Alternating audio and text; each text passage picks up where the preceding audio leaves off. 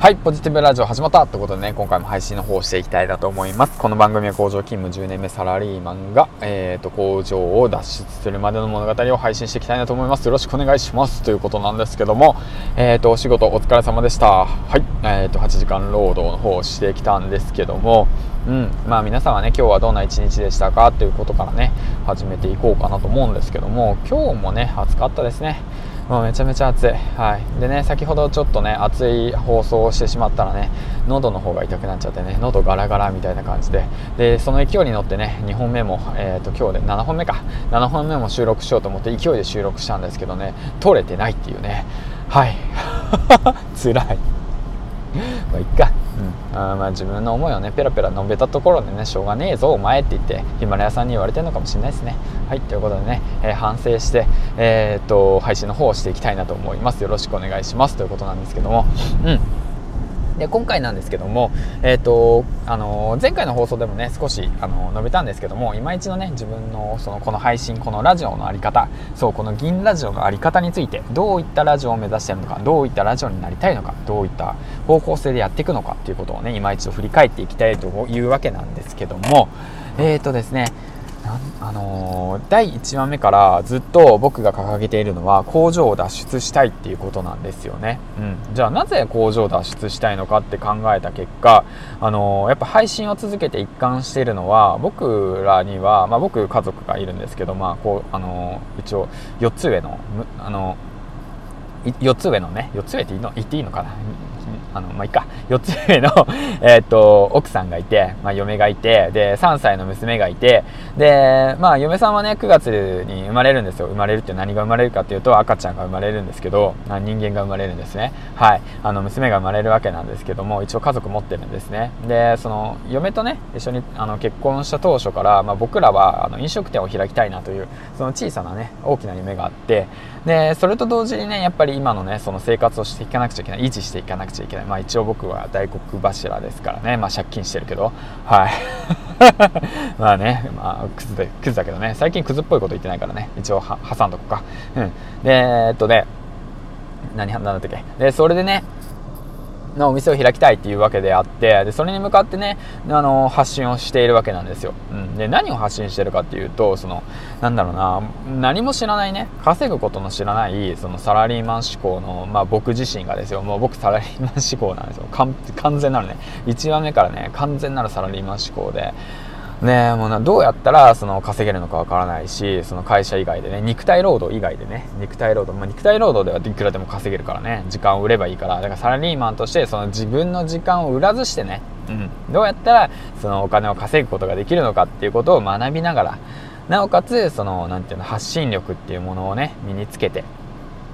で工場から脱出しで家族でね4人で、まあ、元気で生まれるであろう娘を含め4人でねあの田舎に移住してでね小さなお店を完全予約制のですねお店を開きたいっていう夢があってそのためにねこのラジオ放送音声発信というものを使って、まあ、僕自身のねあの発信力を磨いてそしてあの稼ぐ能力お金を稼ぐ能力マネーリテラシーですね。マネーリテラシーとお金を稼ぐ能力を身につけてで工場勤務というものから脱出したいと。そのためにはじゃあどうすればいいのかっていうことを考えていくラジオっていうわけなんですよ。はい、今一度ね振り返ってね、えー、行こうと思ってね、うん、そういったものをねあの伝えずしてね一体なんでこいつはペラペラ喋ってんだろうみたいな意味のわからないことをペラペラ喋ってんだろうなって言って思ってるような感じがちょっとして、まあ、過去の放送をね聞いてみて。で嬉しいことに34人のフォロワーさんがいてでいつも聞いてくれる方たちもいてでいいねしてくれる方たちもいるからこうやって続けていられるわけなんですけどもあのねもっとね質を向上していきたいなと思ったのとあとこうやって248話配信するにつれてちょっとずつね自分も気づき始めるんだと、うん、このままじゃダメなんだと。気づくの遅えよって思うかもしれないけどまあ気づくの遅いかもしれないけど、まあ、僕、まあ、そんな頭いい方じゃないんで、うん、だからね。気づいたと。あめっちゃペンキついてるやん手に。今気づいた。気づくの遅えな。まあいいか。まあそんな感じなんだけど。うん。だからね今一度振り返ってみたいなと思って配信の方をしてみました。はい。ということでだからこのラジオ放送はねあの工場を脱出するために、まあ、1ヶ月に35万円稼がなくちゃいけないんですよ。まあそれプラスアルファ余談ですけど、まあ、これ結構あれシビアなんだけどね。1ヶ月に7万円僕借金返しててで先月から肉体労働のバイトをきっぱりやめたんで収入がゼロになったわけなんですよね。うん。で収入がゼロになったらじゃあどうするかって考えたらまあ7万円をねその肉体労働以外で稼がなくちゃいけないよねっていうことでね必死こいて頑張ってやってんだけど1話目から248話目でトータル稼いだ金額1004円。やばいということでね。そういったことも含めてねちょっと今一度考えていかなくちゃいけないなと本当にシビアに思い始めて、まあ、シビアに考えるの遅いなって思うかもしれないけど、まあ、このままの状態だとちょっとまずいなと、うん、リアルガチやばいなと。いうことでどうしようかなと思っていてだからそのキャンプ用品をね、売ろうかなと思って、うん、身売りだね、うん、まあだけどもただ単に売るんじゃなくて何かしら面白い企画をね考えてね売りたいなと思っていて、うん、なぜかというとそのただ売るだけじゃもったいない。もったいないよ、うん、どうせだったらねあの聞いてくれる人に売りたいしどうせだったらあの末長く使ってくれる人に売りたいしあげないよ。売るんだよ。だって俺お金欲しいもん。はい。だからねもし興味ある方いたらねコメントの方してくれたら嬉しいなと思います。何を売るかはまたちょっとね twitter の方でも上げていきたいですし、まあ、どういった人にね条件だとかもねその参加企画とかもねこれからちょっといろいろと工夫して考えてやっていきたいなと思います。一体このラジオ放送は何だったんだ みたいな感じなんだけどね。なななんなんだろうねこの放送の一体ね。話がよくブレるんだよね本当それよくないよね、うん。あのワンメッセージワンアウトカムだからね、合ってた今の今ので合ってる。うん本当まあその辺反省してやっていかなくちゃいけないよね、まあ、つくづく思うよ。本当つくづく思う、うん。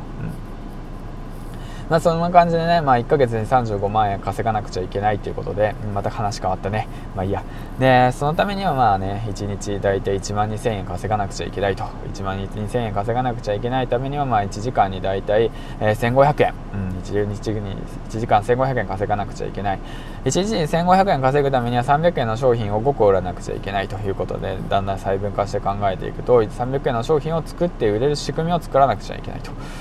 作っていけば、えー、と30日後に1時間に、えー、と大体5個売れる300円の商品が売れる仕組みを作っていけば、えー、と1ヶ月に35万円を稼げますということがね最近、まあ、分かってきたわけなんですけど最近っていうかもう学んできてねだんだん分かってきたわけなんですけども